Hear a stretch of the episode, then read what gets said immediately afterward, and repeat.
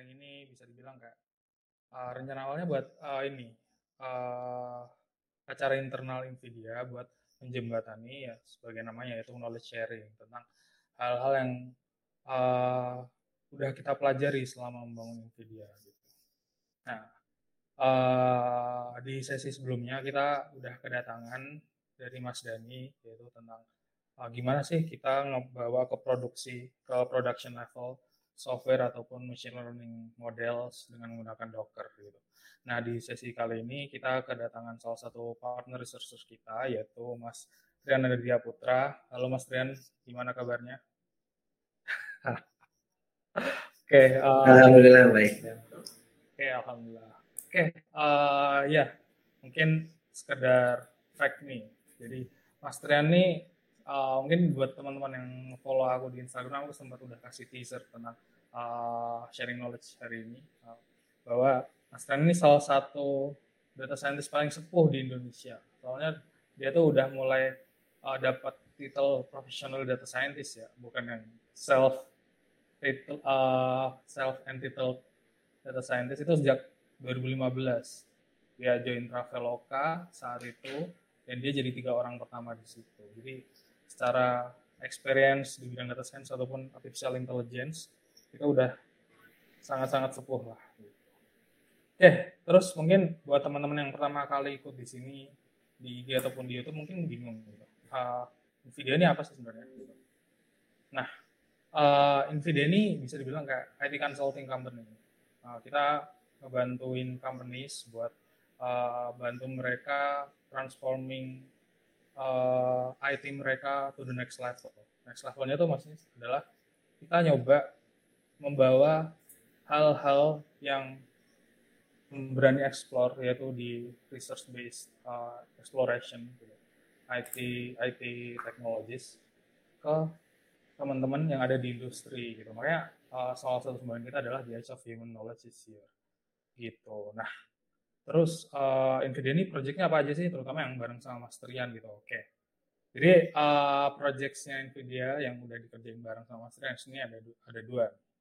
Pertama ada Hera Analytics yaitu uh, bikin uh, sistem end-to-end dari model, ngambil data sampai bikin apps-nya. Itu Hair Analytics uh, di suatu klinik di US sana, klinik rambut di US sana gitu kita salah satu kliennya itu itu dibantu Mas Tren sebagai ML engineer atau ML researchernya gitu terus sama OCR for shopping bill jadi ini juga uh, klien dari luar negeri bahwa uh, mereka minta uh, ada punya data tentang shopping bill atau struk struk belanja dibikinin mod pemodelan OCR-nya gitu. Oke, okay, uh, ya uh, mungkin beberapa ada yang kepo kenapa cuma dua dong. Oke, okay, aslinya tuh sebenarnya banyak, cuman uh, masih banyak yang confidential kita belum bisa share di sini. Kalau misalkan masih ongoing projects gitu. Nanti aja kalau misalkan udah launch kita bakal kabarin teman-teman dan bisa lebih wow. Contohnya misalnya uh, ya kalau misalkan confidential lah nggak pakai contoh ya iya gitu ya jadi buat teman-teman yang masih kepo lanjutannya teman-teman bisa cek nih di link kita punya LinkedIn Instagram YouTube dan web itu semuanya nvidia.id ada yang .id ada yang nvidia.id gitu nah buat teman-teman yang ngepoin Instagram LinkedIn YouTube kita itu beberapa hari lalu kita sempat nih uh, nunjukin salah satu performa AI yang udah uh, paling advance lah uh, yaitu tentang AI colorization. Kita waktu itu pas saat tanggal 1 Juni kemarin Pancasila kita uh, ngelakuin auto colorization ke salah satu video Bung Karno yang uh, ngisi pidato di PBB tahun 1960. Waktu itu masih videonya hitam putih dan kita pak, uh, pakai AI buat auto colorization. Jadi udah nggak perlu tuh per pixelnya atau per bagian kita milih ini warna apa gitu. Udah kita cuma input video terus outputnya udah langsung video yang udah berwarna gitu. Nah, itu pakai salah satu step of the art of artificial intelligence gitu. Nah, nah kebetulan banget ini adalah materi yang bakal di share sama Strian. Jadi mungkin bingung apa sih SOTA gitu? Kemarin uh, Adam share state of the art gitu. Nah, jadi uh, kita langsung fasilitasin lah itu. Kita undang salah satu uh, research kita yang paham tentang state of the art itu. Jadi tanpa berlama-lama aku persilahin buat Mas Trian silakan gantian sharing uh, screen-nya. Ya terima kasih uh, uh, makasih pembukaannya uh, aku coba share screen uh, window uh, window aja cukup Nah, nah ya, uh, kelihatan semua ya. Udah kan belum? Udah mas. Udah. Oke, okay. okay, makasih semua. Ah, seperti yang tadi Adam sampaikan ya. Uh, Alhamdulillah aku bantu beberapa proyek Nvidia uh, yang tadi bagi yang tadi di bilang termasuk kemarin yang masalah uh, Pancasila kemarin uh, aku bantu dikit-dikit lah. Ya ya sebisa gua aku bantu kan nah jadi uh, mungkin temanya Nvidia kan kayak keren banget ya the age of human knowledge is here Asik. tanpa state of the art kita nggak bakal bisa bilang the age of human knowledge is here makanya uh, mungkin teman-teman bilang bilang SOTA itu state of the art atau SOTA itu apa sih sebenarnya nah kalau di dunia machine learning di, di dunia research biasanya state of the art itu uh, dibilang state of the art apabila sesuatu teknik, sesuatu metode, sesuatu arsitektur itu uh, bisa menjadi yang terbaik dalam melakukan sebuah task. Contoh misalkan di tahun 2011 atau 12 uh, 11 insya Allah uh, ImageNet uh, mulai melakukan mengadakan kompetisi tentang uh, image uh, image uh, recognition kan ya Nah, uh, ketika itu pertama kali uh, state of the art yang muncul adalah VGG 16 kalau nggak salah. Nah, VGG 16 di tahun 2011 atau 2010 kalau nggak lupa, dia memenangkan perlombaan itu dan di detik itu state of the art adalah VGG 16. Nah, di tahun berikutnya muncullah ResNet kan ya. ResNet ngebit VGG. Nah, terus menerus terus kan model berganti muncullah sekarang yang lebih baru lagi inet net dia bisa ngebit uh, Retina Retina net kalau nggak salah namanya nah terus sampai uh, sekarang ada inet v2 yang sepengetahuan aku sekarang jadi set of the art uh, the machine learning di bidang uh, image classification oke okay. nah uh, kita itu, itu ketika kita ngomong uh, image uh, recognition ya classification ya. Nah banyak sebenarnya banyak lagi tuh state of the itu ada di state of the di bidang uh, eh, NLP, ada state of the di bidang FL, reinforcement learning gitu ya itu makanya yang disebut state of the art mungkin penjelasannya dulu. Nah uh, terus kita nah mungkin outline-nya dulu pertama kita bakal coba uh, mendalami sebenarnya deep learning itu dari zaman dulu sampai sekarang itu progresnya seperti apa sih? Uh, celebrations yang pernah dilakukan di, di daerah deep learning gitu nggak cuma di ada asik-asik asik-asiknya kan celebrations. Nah terus limitations maksudnya dalam artian limitation ini untuk saat ini kelihatannya limitasinya itu apa? Tapi uh, namanya manusia pasti membuat sesuatu yang ngeplik itu kan ya. Dan itu adalah eh, hal-hal uh, yang dicari dari para researchers kan nah Uh, terus kita bisa ngomong masalah framework, uh, ini lebih developer, developer biasanya kan uh, kita nge-develop deep learning pakai framework, framework apa yang biasanya yang paling sering dipakai gitu.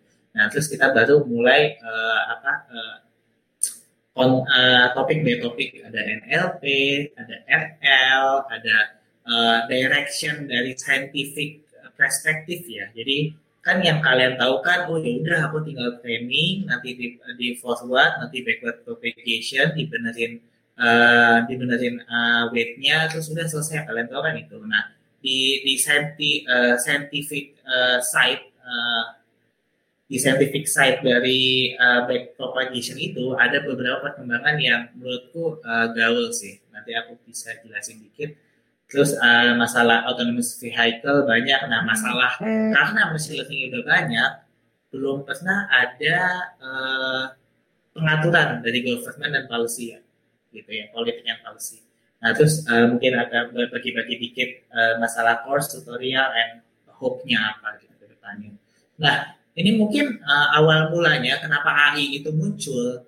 Uh, orang-orang itu di dunia ini dari dulu itu pingin banget mendekati Tuhan gitu. Ya, mendekati Allah gitu. Mereka pingin banget mendekati itu. Sehingga mereka berpikir bagaimana cara aku menciptakan sebuah kecerdasan yang mendekati kecerdasan manusia. Idenya seperti itu kan. Nah, ini sebagaimana ini yang bisa kita lihat di sini uh, divisualisasikan 3% dari neuron yang ada di otak kita dan uh, satu per seribu persen, satu per sepuluh ribu persen uh, kegiatan sinapsis. Sinapsis itu apa ya di antara neuron ke neuron kan ada uh, ada electric charge-nya dipindahin. Nah itu namanya sinaps uh, di, di otak itu seperti apa. Nah Subhanallah sekali ya Allah menciptakan otak kita sedemikian sehingga manusia mencoba untuk mendekati ini gitu. Idenya adalah seperti itu mendekatinya dalam dalam banyak bentuk, dalam cara berpikir secara abstrak atau sampai struktur otaknya pun dipakai gitu bayangannya. Seperti itu. Nah kita coba lihat uh, berikutnya. Uh, Oke okay, kita lihat uh, sebagai konteks uh, di, di uh, human history ya. Uh, kan menurut kan kita lihat apa ngelihat perkembangan uh, alam semesta kan kita bisa record back sehingga kita sedemikian sehingga kita bisa mendekati uh, uh, umur alam semesta. Dan pendekatannya itu 13,8 billion years ago.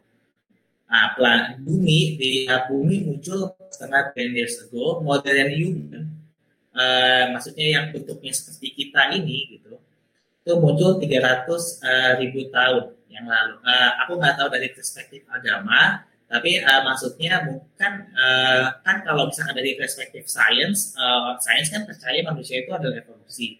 Uh, ada kemungkinan Allah menurunkan uh, apa menurunkan uh, Adam dan Hawa ke bumi. Uh, nah, tapi manusia, uh, tapi manusia yang dari perspektif ini perubahan over time ya bisa terjadi, apa pun bisa terjadi gitu kan. Ini dari kepercayaan dari ilmu saintifik ya. Nah, terus uh, civilization, civilization muncul 12.000 tahun yang lalu. Nah, written, written record itu muncul baru 5.000 tahun yang lalu. Jadi manusia itu baru bisa apa ya, baru bisa uh, nge-pass on information itu 5.000 tahun yang lalu gitu. Baru bisa nge-record tulisan gitu kan. Jadi kalau misalnya kita nggak bisa nge-record tulisan, gimana kita bisa nge-record apa yang udah dipelajari sama teman-teman kita atau atau, atau orang pendahulu kita gitu. Bayangin aja kan nggak bisa ya.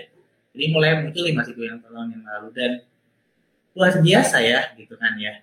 Nah ini uh, the dream of mathematical uh, foundation and engineering in reality gitu kan. It seems probable that once the machine thinking method had started, it would not take long to outstrip our feeble powers. Jadi Alan Turing, uh, kalian tahu Alan, uh, kalian tahu Turing test. Kalau misalkan kalian nggak tahu Turing, Turing test, Turing test itu adalah sebuah tes yang sedemikian sehingga uh, ketika kita tidak bisa membedakan kita itu berbicara dengan robot atau dengan manusia, nah berarti uh, itu namanya kita udah pada fase singularity gitu kan Nah itu nama uh, nama tesnya itu Turing test gitu. Uh, ya ini dreams uh, para pembuat AI itu ini ke sini nanti gitu ya. Nah di tahun lima tujuh enam dua orang-orang malah uh, orang-orang malah orang-orang mulai berpikir tentang bagaimana otak itu bekerja. Mereka membuat sebuah neuron yang masih sangat primitif pakai sirkuit gitu. Jadi neuron itu adalah sebuah poin yang menerima uh, trigger dari poin lain gitu dalam arti ini kalau di otak uh, simpelnya neuron dan sinapsis yang tadi gitu. dibuat. Nah di tahun ini yang paling terkenal ya tahun 97 Gary Kasparov. Kalau kalian ngikutin catur Gary Kasparov itu uh, dapat gelar GM di umur 18 ingatku 18 atau 15 aku agak lupa. Dan dia uh, highest rated players of all time. Aku nggak tahu sekarang Magnus Carlsen bisa ngalahin dia apa apa secara rating bisa ngalahin dia apa enggak aku kurang tahu. Tapi pada saat itu the highest rated players in the uh, in the whole history of chess ya. Nah, uh, beaten up maksudnya kalah sama di Blue. Di Blue ini uh, IBM kalau nggak salah, IBM yang ngebikin. Uh, ingat teman-teman, ketika dibikin ini mereka belum pakai machine learning, mereka mereka pakai pendekatan artificial intelligence. Jadi bagaimana kita mengimik target function yang ada di uh, machine learning sekarang yang modern machine learning tapi zaman dulu belum gitu nah uh, ini tahun 2016 muncullah machine learning kan mulai um, mulai coba merambah AlphaGo gitu. Kat, uh, menurut penjelasannya DeepMind sih uh, AlphaGo itu uh, sorry Go itu lebih sulit dicari pendekatan fungsinya daripada chess katanya begitu. Makanya ini jadi uh, tugas yang sangat sulit ketika itu ya. Luar biasa uh, bisa dikalahkan. Nah, uh, ini konteksnya di robot on four wheels ya. Oke. Okay. Nah, terus ini konteksnya uh, machine learning di embed ke sebuah hardware sedemikian sehingga dia bisa self learning bagaimana cara ngebalance badannya. Mungkin teman bisa teman-teman bisa lihat di bawah itu yang kotak hitam itu adalah kayaknya apel gitu tapi beratnya 100 pounds. 100 pounds itu sekitar 50 kiloan ya.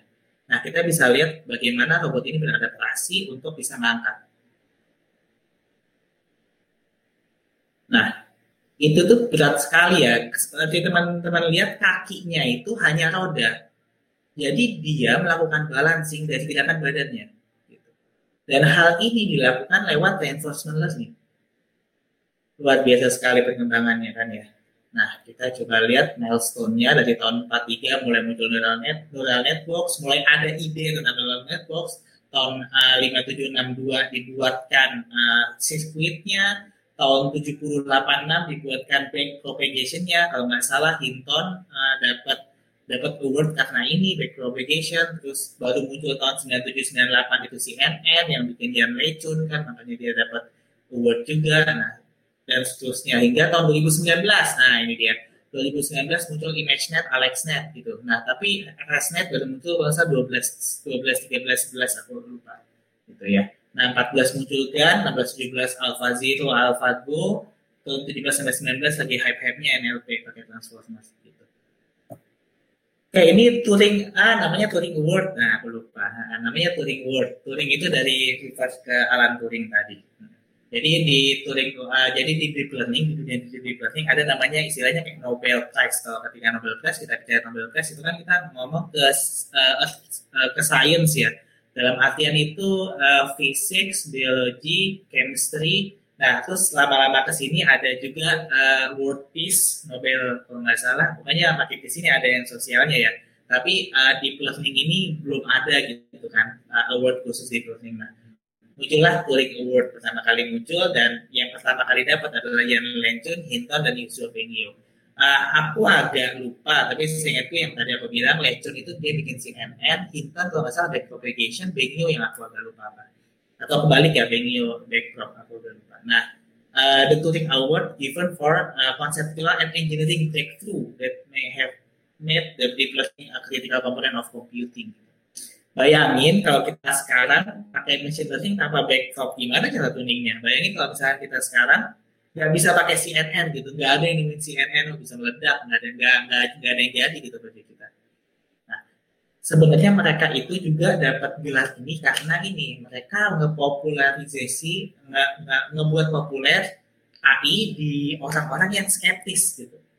Wah ini belum tentu bisa nih tapi mereka tetap ini bisa nih gue mau coba pokoknya sampai bisa gue coba nggak peduli. Gitu itu yang sebenarnya membuat mereka mendapatkan awardnya. Nah uh, mungkin ini key figuresnya masa uh, nah, uh, the father of modern neural networks itu uh, jatuh ke Alexei Ivankin uh, tahun 65. Jadi kalau misalkan the father of uh, modern machine learning itu Alexei. Ya. Tapi banyak orang yang nggak setuju sih bilangnya Frank. Tapi ya anyway lah kita bisa menikmati itu sekarang kan ya. Next, uh, people of different. Nah, nah, ini gimana ya? Uh, ini adalah hope gitu. Uh, history of science is, is a story of both people and idea. Many brilliant people contributed to development of AI.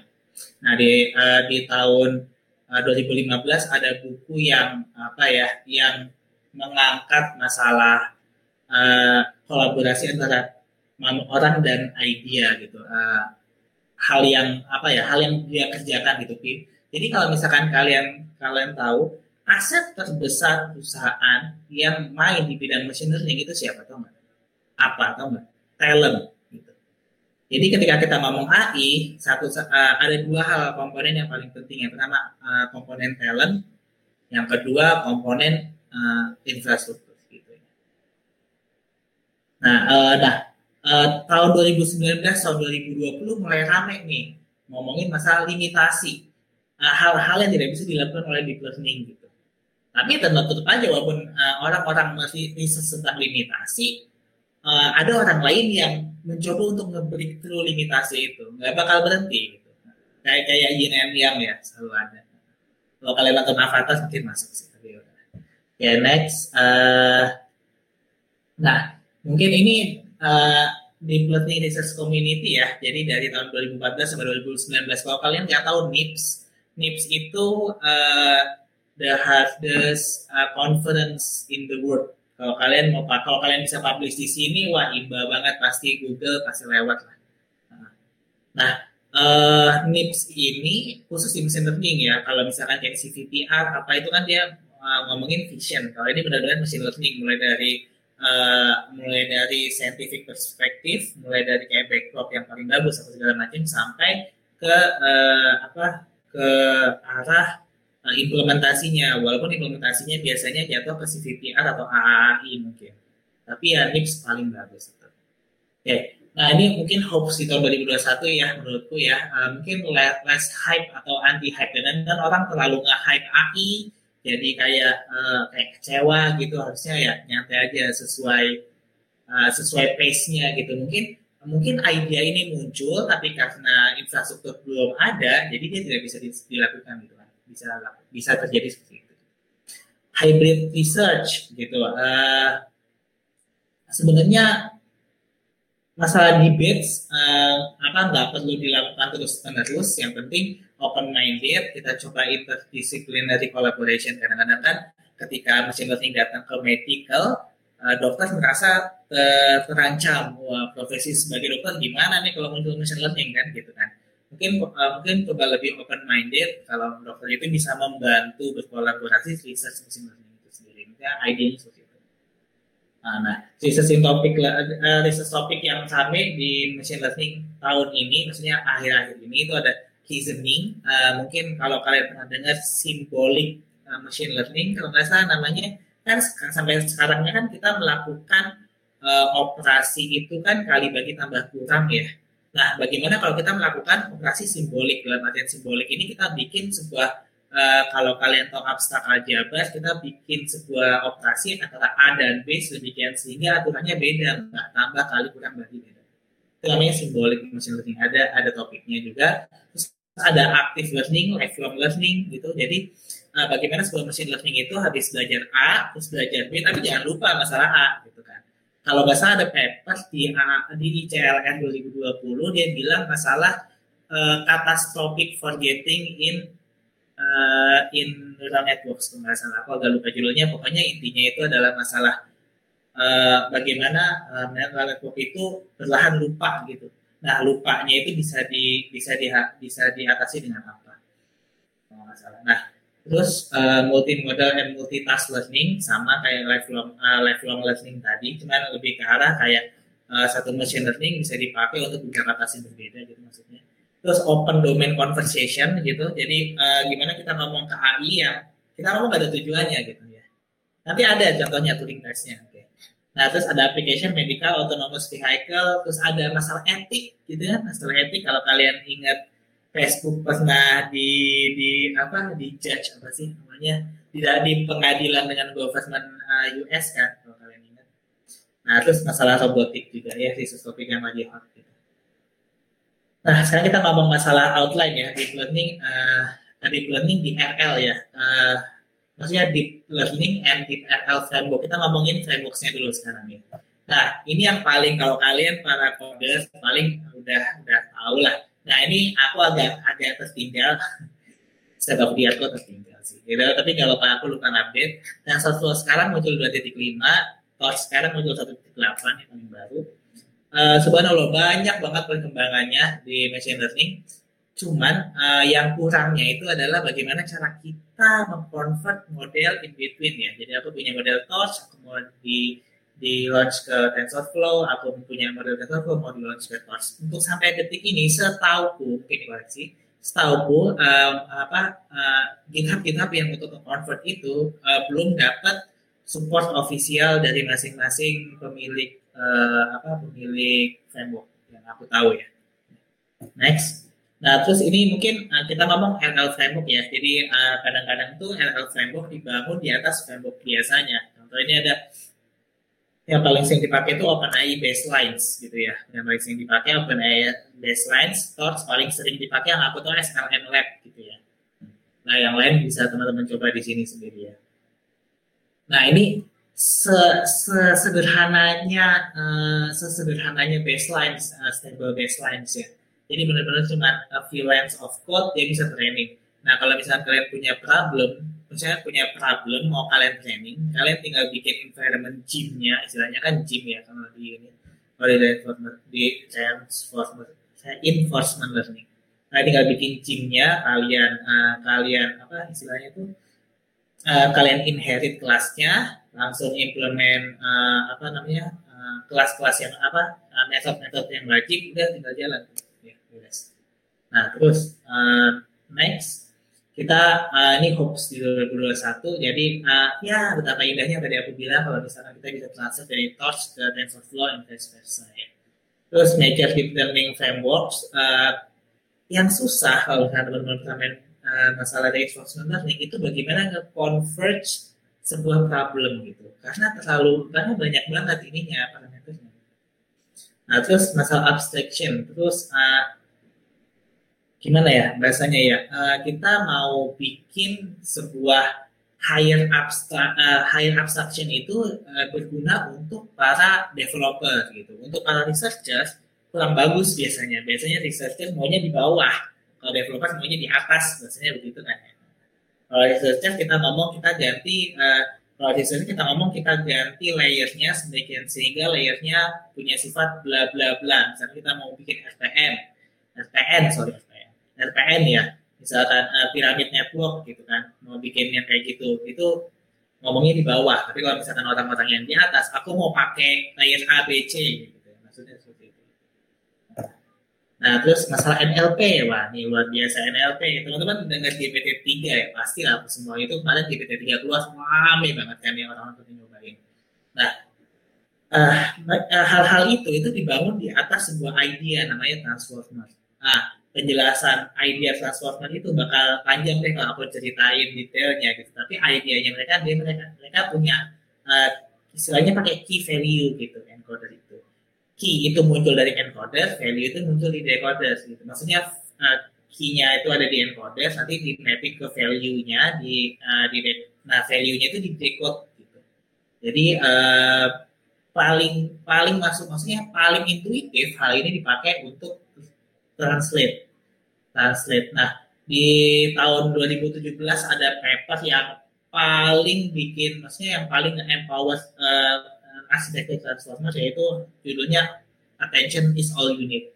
Nah, uh, Attention is all you need ini dia nge-propose kita itu sebenarnya nggak perlu pakai LSTM, uh, kita nggak perlu pakai LSTM, nggak perlu pakai bidirectional LSTM, ada ada ada GNS tuh bermasalah Nah itu kita nggak perlu sebenarnya pakai itu. Yang penting kita bisa ngepas attention dari satu note ke note yang lain. Nah, idea itu yang dipakai di transformasi itu ceritanya. Ya mungkin teman-teman di sini yang mau lebih dalam bisa ngobrol nanti ya. Nah kita lihat di sini ada bird. Bird ini uh, apa ya model NLP yang yang bisa dituning, yang general general purpose yang bisa dituning, yang pertama kali muncul setahu Jadi teman-teman yang nanti lebih tahu bisa uh, koneksi. Nah, uh, ini banyak nih dimuncul-munculin lagi. Nah, ini Bird application ya. Jadi Bird itu bisa bisa yang jelas ya dia bisa melakukan word embedding, sentence classification, bla bla, multiple choice, sentence tagging, semuanya bisa. Dia yang tadi aku bilang dia adalah multi-purpose uh, language model. Jadi nanti kita tinggal ngebangun uh, layer di atasnya yang bakal kita fine tune. Gitu. Nah, Mungkin ini transformer based language model nih, banyak nih BERT, kemudian XL, XLNet, Roberta itu apa namanya uh, update dari BERT itu terus di still BERT sama uh, uh, di still BERT ke Stoffel lebih kecil ya. Uh, Cintara aku nggak pernah dengar ya. GPT-2 sebelum muncul GPT-3 terus Albert Albert ini lagi lagi-lagi tadi uh, perkembangan dari BERT gitu kan sama Megatron punyanya Nvidia.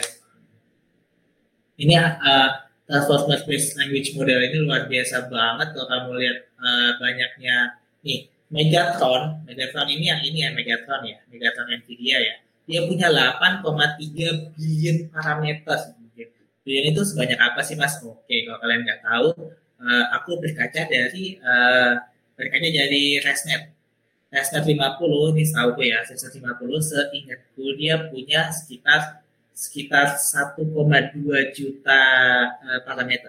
Nah, berarti Megatron itu berapa kalian yang fastnet 600 6000 kali fastnet. Coba bisa dibayangin ya nanti dia.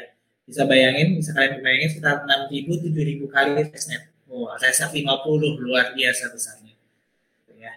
Uh, trend on 520 GPU Tesla V100. Telkom aja cuma punya 30 uh, uh, 6 kali 6 36. Uh, Telkom cuma punya 36 GPU. The biggest company uh, di Indonesia, literally the biggest company. Ya, cuma punya 32 GPU. Ini dia training pakai 512 GPU, uh, 8,3 billion parameter gitu kan.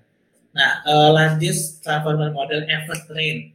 Ketika ini, ketika Megatron muncul ya, uh, ketika GPT-3 muncul beda lagi 24 kali size bird, 5,6 kali size GPT-2 bayangin. GPT-2 aja udah gede banget kan. Okay. Next. Nah ini XLNet sama juga idenya lah. Ini mungkin lebih ke arah cara-cara trainingnya gitu. Jadi cara beberapa cara trainingnya itu kalau teman-teman nggak tahu ada beberapa metode. Pertama, uh, jadi ketika kita punya kata kita hilangin satu kata tuh dan kita tebak kata yang hilang. Mesin learningnya sudah tebak kata yang hilang itu satu. Yang kedua, kalau kita nge-shuffle sebuah kata, nah, mesin learning sudah benerin urutannya. Kedua, nah, beda-beda cara trainingnya. Uh, yang ketiga, uh, ada kata, kita ganti satu kata ini dengan kata lain. Mesin learning suruh nyari mana kata yang salah. Gitu. Banyak gitu ya. Next, uh, masalah Albert sama idea. Tapi Albert ini idenya dia mau mau Tadi kan kita ngomong masalah uh, model apa language model itu dengan cara membesar besar besar mem memperbanyak uh, parameter ya sebenarnya idenya. Ya. Nah Albert ini Albert sorry Albert ini mencoba untuk mengurangi gitu pola pikirnya mengurangi parameternya sedemikian sehingga lebih efisien gitu gitu. Jadi menurut trennya nih aku lihat tren aku ngikutin tren di machine learning yang di uh, ke image classification ya jadi ketika muncul sebuah problem, biasanya itu nature-nya research itu dia bikin sesuatu yang membesar, membesar, membesar, membesar. Pas sudah besar, baru muncul research untuk optimasi itu. Jadi mengecil, mengecil, mengecil gitu. Nah, kalau kita lihat uh, ya, image classification, dia udah kayak gitu tuh. Pertama mulai dari VG, VGG, terus muncul ResNet, terus muncul uh, RetinaNet. RetinaNet itu udah gede banget. PSPNet ada lebih besar lagi. Nah, uh, muncul besar muncul besar kayak gitu, Google mulai uh, mulai ngide. Kita udah punya gede, kita coba turunin, tapi nggak ngurangin uh, akurasi. Oke. Okay. Nah, nah ini ini unik ya. Jadi uh, ketika GPT itu ditanya, ini kita coba ber, ber, berinteraksi dengan uh, language model yang dibikin oleh manusia ya. Uh, the meaning of life is not what I think it is, it's what I do to make it. Dalam banget ya artinya ya. Bayangin kita uh, mungkin beberapa dari antara kita beda-beda kali ya jawabannya ya. Tapi wise banget ini jawaban bibit itu. Aku kalah wise nih. Bayangin kita kalah wise dengan sesuatu yang nggak hidup. Oke ini menarik banget. Nah terus uh, the limits of deep learning are still in the process of being figured out ya. ya jadi wajar aja kalau ada beberapa riset tentang tentang limit of deep learning tapi kan selalu ada lawannya ya selalu ada yang Nah, terus most important person in the history of networking is probably Andrew Ng. Mungkin ini muncul ya karena mungkin Andrew Ng itu orang yang mempopularisasikan deep learning, mempopularisasikan data science, mungkin dalam konteks itu kali. Oke. Okay. Nah, terus kita coba mendalami nih transformer model language nih. Ternyata dia itu tidak mengerti language ya. Maksudnya dia mengerti susunan kata, tapi dia tidak mengerti bahasa gitu. Maksudnya bahasa kayak 2 plus 2 is kan logikanya ketika kita lihat 2 plus 2 kan kita langsung langsung berpikir matematikanya ya 4 gitu kan tapi nggak bisa uh, transformasi itu dia masih 3, 5 is 6, 7 gitu. kayak the result is of a simple question and the 2 minus 2 harusnya 0 masih juga nggak muncul berarti kan ada hal yang di uh, manusia itu kayak default gitu tapi tidak tidak dapat dimengerti oleh GPT itu gitu. GPT itu loh ini baru main gede Next, uh, jadi ada sebuah uh, Open AI Open AI report di November 2019 tentang daily strategies and the social impact of uh, language models. Jadi ada beberapa takeaways-nya, mungkin bisa di sini. Uh, human can be convinced by synthetic text. Bahaya banget kan ya, itu yang paling ini. Jadi kalian dengar nggak sih berita kalau Rusia nge-produce fake news buat buat uh, buat ini nggak tahu ya aku baca berita ya atau benar juga apa enggak tapi yang aku baca gitu. Jadi uh, Rusia membuat beberapa fake news yang di post untuk uh, dalam tanda kutip mengadu domba di negara lain gitu. jadi buat terus uh, machine based detection is difficult. Jadi kita coba ngedetek ini itu mesin yang bikin atau orang itu itu susah banget. Ya balik lagi ke nanti problemnya Terus uh, coordination during model series between organization is difficult but possible gitu. Jadi kayak uh, contoh Google ngerilis DeepMind, uh, Google sama DeepMind aja satu uh, satu keluarga gitu ya. Tapi kadang-kadang nggak ini Open AI kan satu keluarga. Ya. ya terus ini takeaway takeaway yang kita uh, teman-teman bisa lihat lah. Human are still better at deception, disinformation and detection in text and conversation. Nah terus kita lihat, nah uh, itu tuh uh, general machine learning ya tadi ya, maksudnya general, general language model. Nah, the next stage-nya itu uh, open uh, open dialog. Jadi benar-benar uh, dialognya itu nggak uh, punya ini apa namanya nggak punya tujuan gitu. Jadi kayak uh, makanya ada dialog state tracking kayak misalkan aku ngomong uh, bagian A, A-nya masih setengah, terus tiba aku ngomong B, B-nya setengah. Nah, aku bisa balik ke A lagi, nanti balik ke B kan gitu. Karena kita kalau macet gitu kan ya kayak kita udah terlanjur jawab, orangnya ngomong yang lain kan ya. Jadi ada banyak gitu. Ah, banyak banget ini ini ini contohnya nih. Contohnya contoh data setnya. Dan kita bisa next. Uh, aku coba mau liatin yang yang menarik aja. Nah, ini yang menarik nih jadi uh, Turing test dilakukan oleh Alexa Price. Jadi Turing test ya teman-teman yang tadi Turing test. Nah, uh, jadi jadi obrolan antara dua user, have you been in Brazil? What is the population of Brazil? Uh, usernya ngomong kayak gitu ya, terus uh, apa AI-nya ngomong it's around sekian, terus user well oke okay, gitu. Berarti kan selesai conversationnya.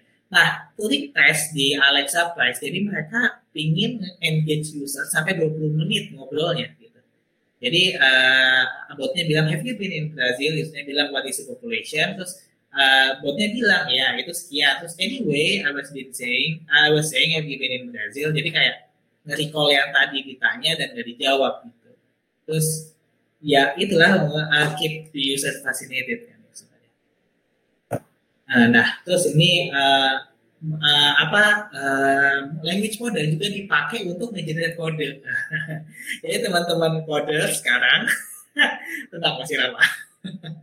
Aku nggak tahu sih lama dekat, tapi intinya uh, sekarang ini ada dari researchnya bagaimana cara kita membuat sebuah kode uh, dari kalimat gitu. Jadi kita masukin aja kata gitu.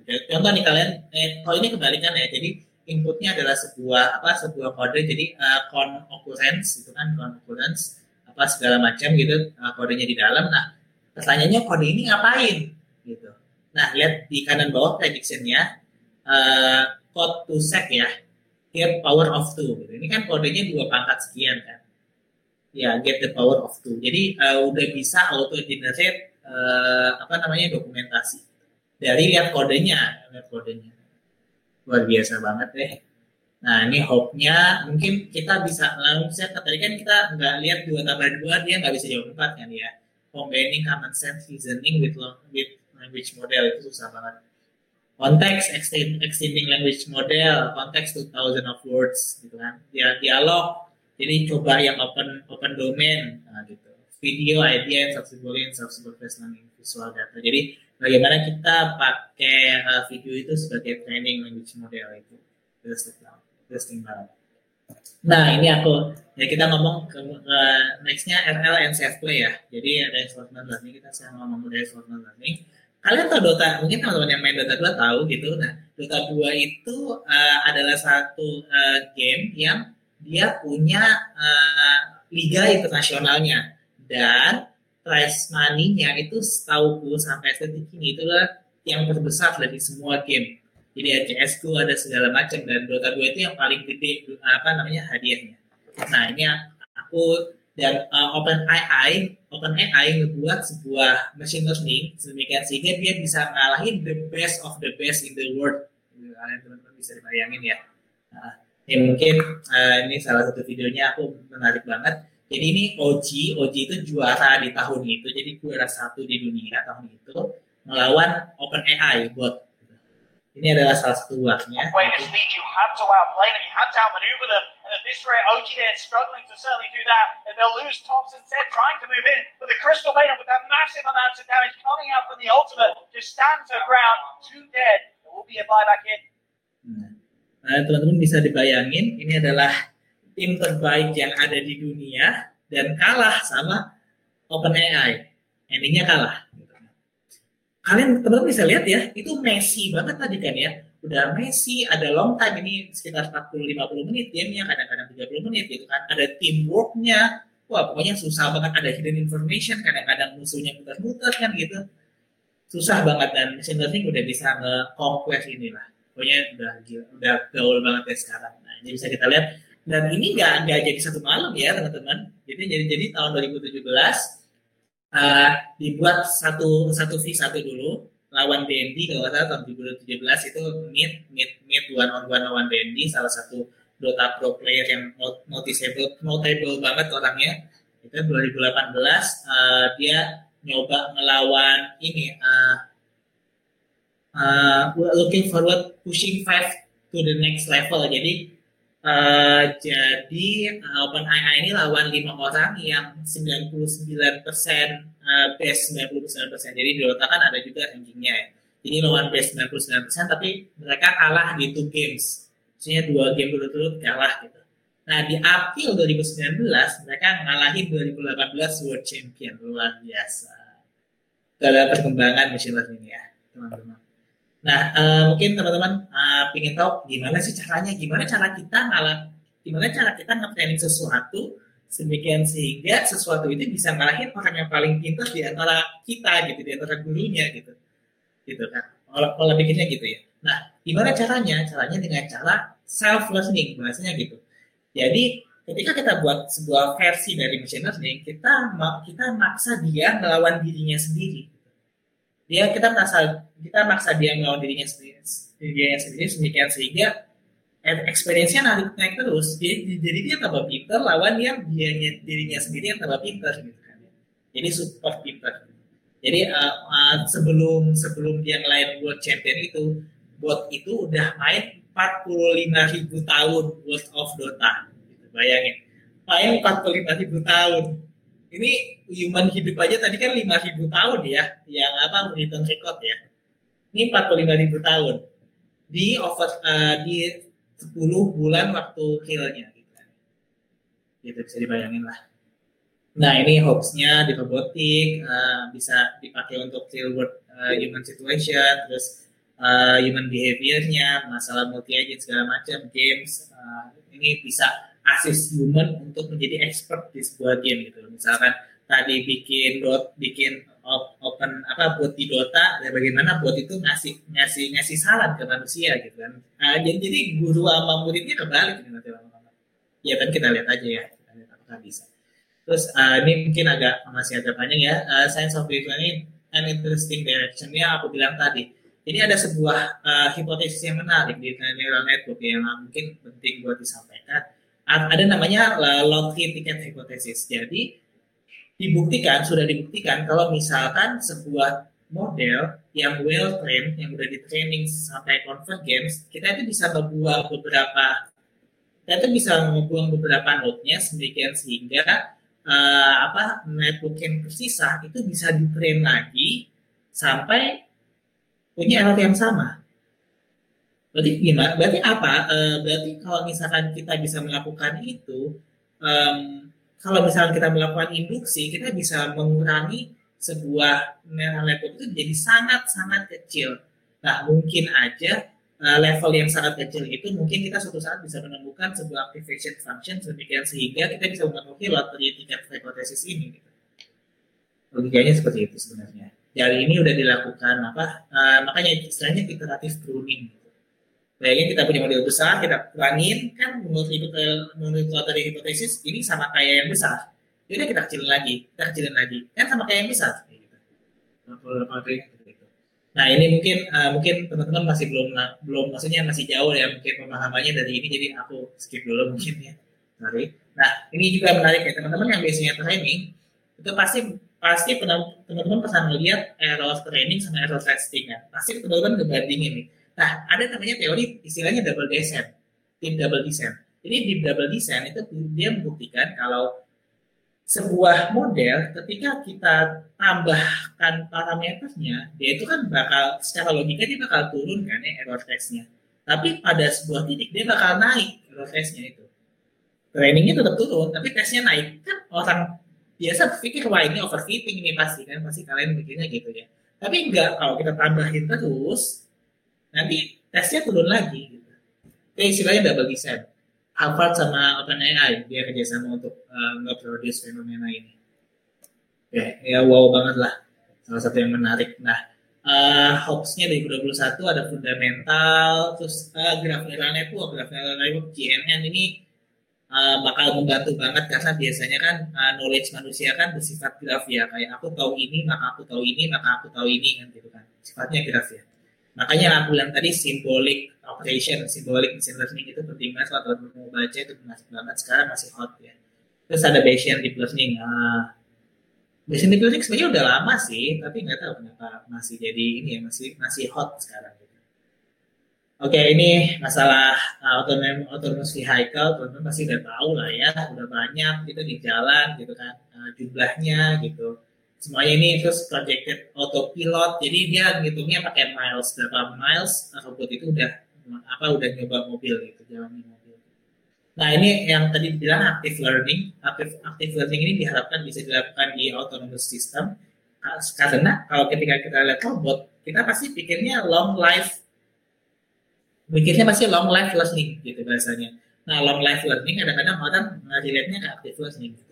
Nah active active learning pun itu ada dua jenis ada single task sama multi task.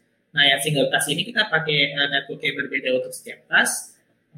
Sorry, multi task kita pakai satu network uh, untuk semua task yang ada. Seperti itu ya. Uh, ini collaboration uh, antara single task sama uh, single task. Uh, maksudnya kolaboratif deep learning maksudnya uh, human human feedback uh, training. Uh, apa ya? Human in the loop. Ah ya bahasanya. Bahasanya human in the loop learning human in the loop learning. Kalau masalah bahasanya seperti itu, jadi bagaimana manusia itu membantu machine learning untuk bisa terus berkembang. Intinya begitu. Nah ini ini per, apa perbandingan antara kan sekarang kan uh, kalau kalian tahu Tesla mulai berpindah dari lidar uh, yang pakai sensor sensor ke vision ya. Ya jadi ini perbandingannya mungkin uh, apa udah maksudnya lumayan lumayan lumayan trivial ya kelihatannya.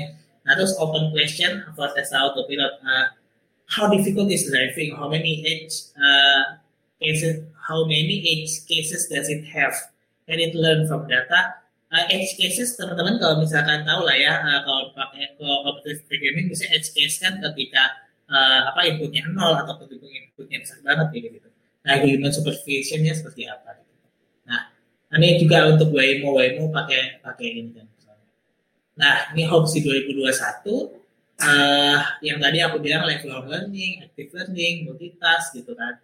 uh, terus uh, banyak lainnya over the air software update maksudnya ketika jalan itu dia bisa mengupdate softwarenya gitu nggak perlu datang ke tempat ke tempat bengkel lah bahasanya untuk update public data set terus uh, buat edge cases gitu supaya kita itu bisa nyoba gitu kan ya terus simulator terus let's hype. Nah ini mungkin masalah government sama policy kan gitu nah uh, mungkin ini uh, uh, US US sudah bikin ya jadi namanya American AI Initiative Nah, ini buat gimana cara mereka nge-regulate machine learning gitu ya. Nah, mungkin teman-teman ingat dulu problem ketika Facebook bocor datanya dalam tanda kutip bocor. Sebenarnya kan bocornya itu uh, bocornya bocor recommender system ya. Jadi jadi bocornya mereka ngakunya bocornya karena recommender system mereka. Nah, akhirnya semua recommender system di orang di perusahaan-perusahaan besar itu di, di audit bahasanya gitu. Gimana caranya kita jelasin recommender system ke bapak-bapak umur 50 tahun yang dulu itu komputer science belum ada? Gimana bilang? Kamu kalau ditanya kamu kasih datanya enggak enggak pak. Lo kan mereka punya sih uh, infonya? Ya itu modelnya pak dipakai. Gimana jelasinnya coba? Gitu kan masa kita masa jelasin pakai kayak jadi pak datanya itu diolah supaya kita bisa bikin abstrak representationnya terus abstraknya dipakai sama mereka pak. Susah banget ya nggak bakal paham gitu kan. Ya ini lucu aja gitu. Gimana caranya gitu? Kecuali orang-orang itu dikasih edukasi kan.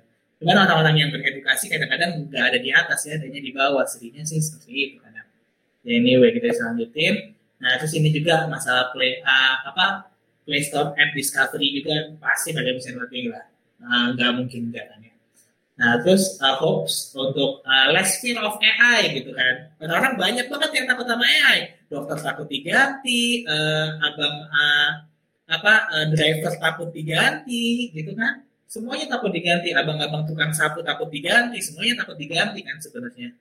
Nah, ya less fear lah. Uh, kita bisa cari sesuatu yang bisa bikin kita lebih produktif, yang bisa lebih bikin kita lebih ngasih value. Experts jelas ya. Uh, kan aku bilang tadi satu saat, saat uh, apa ya apa ya hmm, hal yang sangat berharga di machine learning di, di, di industri machine learning adalah talent people ya gitu. Ada stakeholder system transparansi gitu.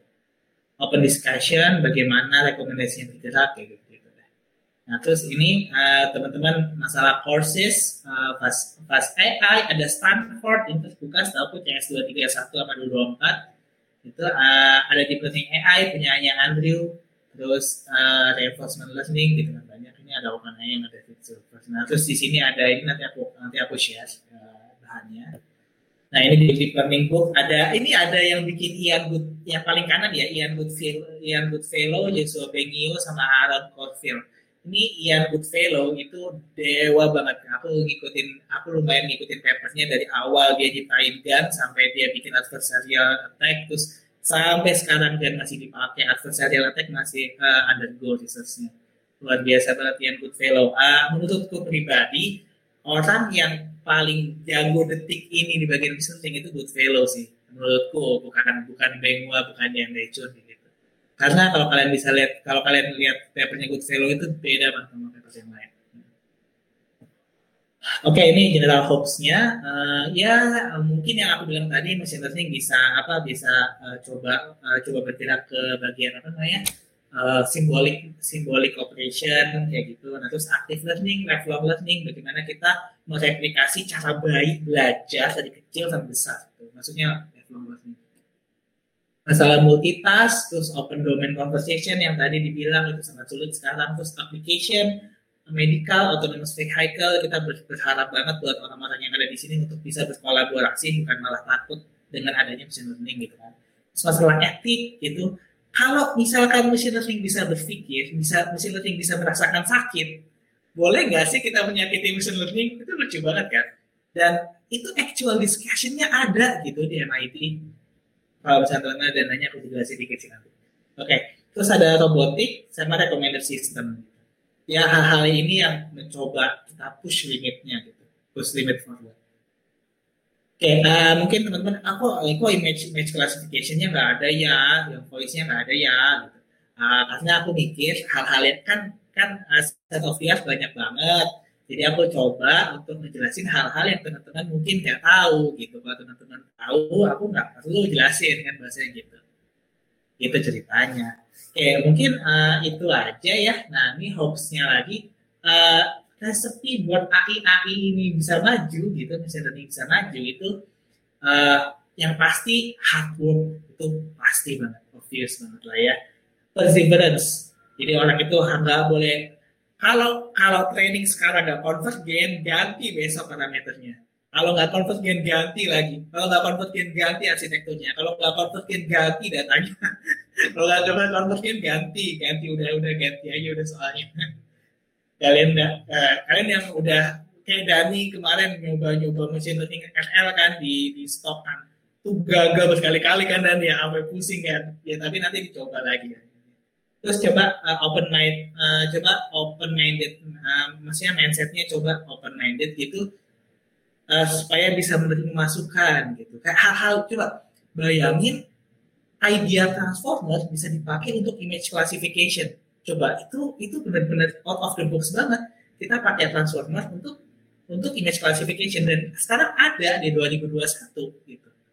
Dan jadi SOTA mendekati SOTA. Aku nggak yakin SOTA tapi mendekati SOTA Nah, terus perlu sedikit kritik dan skeptis sih, supaya kita terasa kayak, wah orang itu nggak percaya, kita bakal buktiin ke dia kalau dia salah. Kan gitu ya. Sama yang lain ini, crazy. Nah, ini yang paling penting. Kita ngomong sedemikian sehingga orang lain ketawa, berarti mimpi kita lumayan besar. Gitu.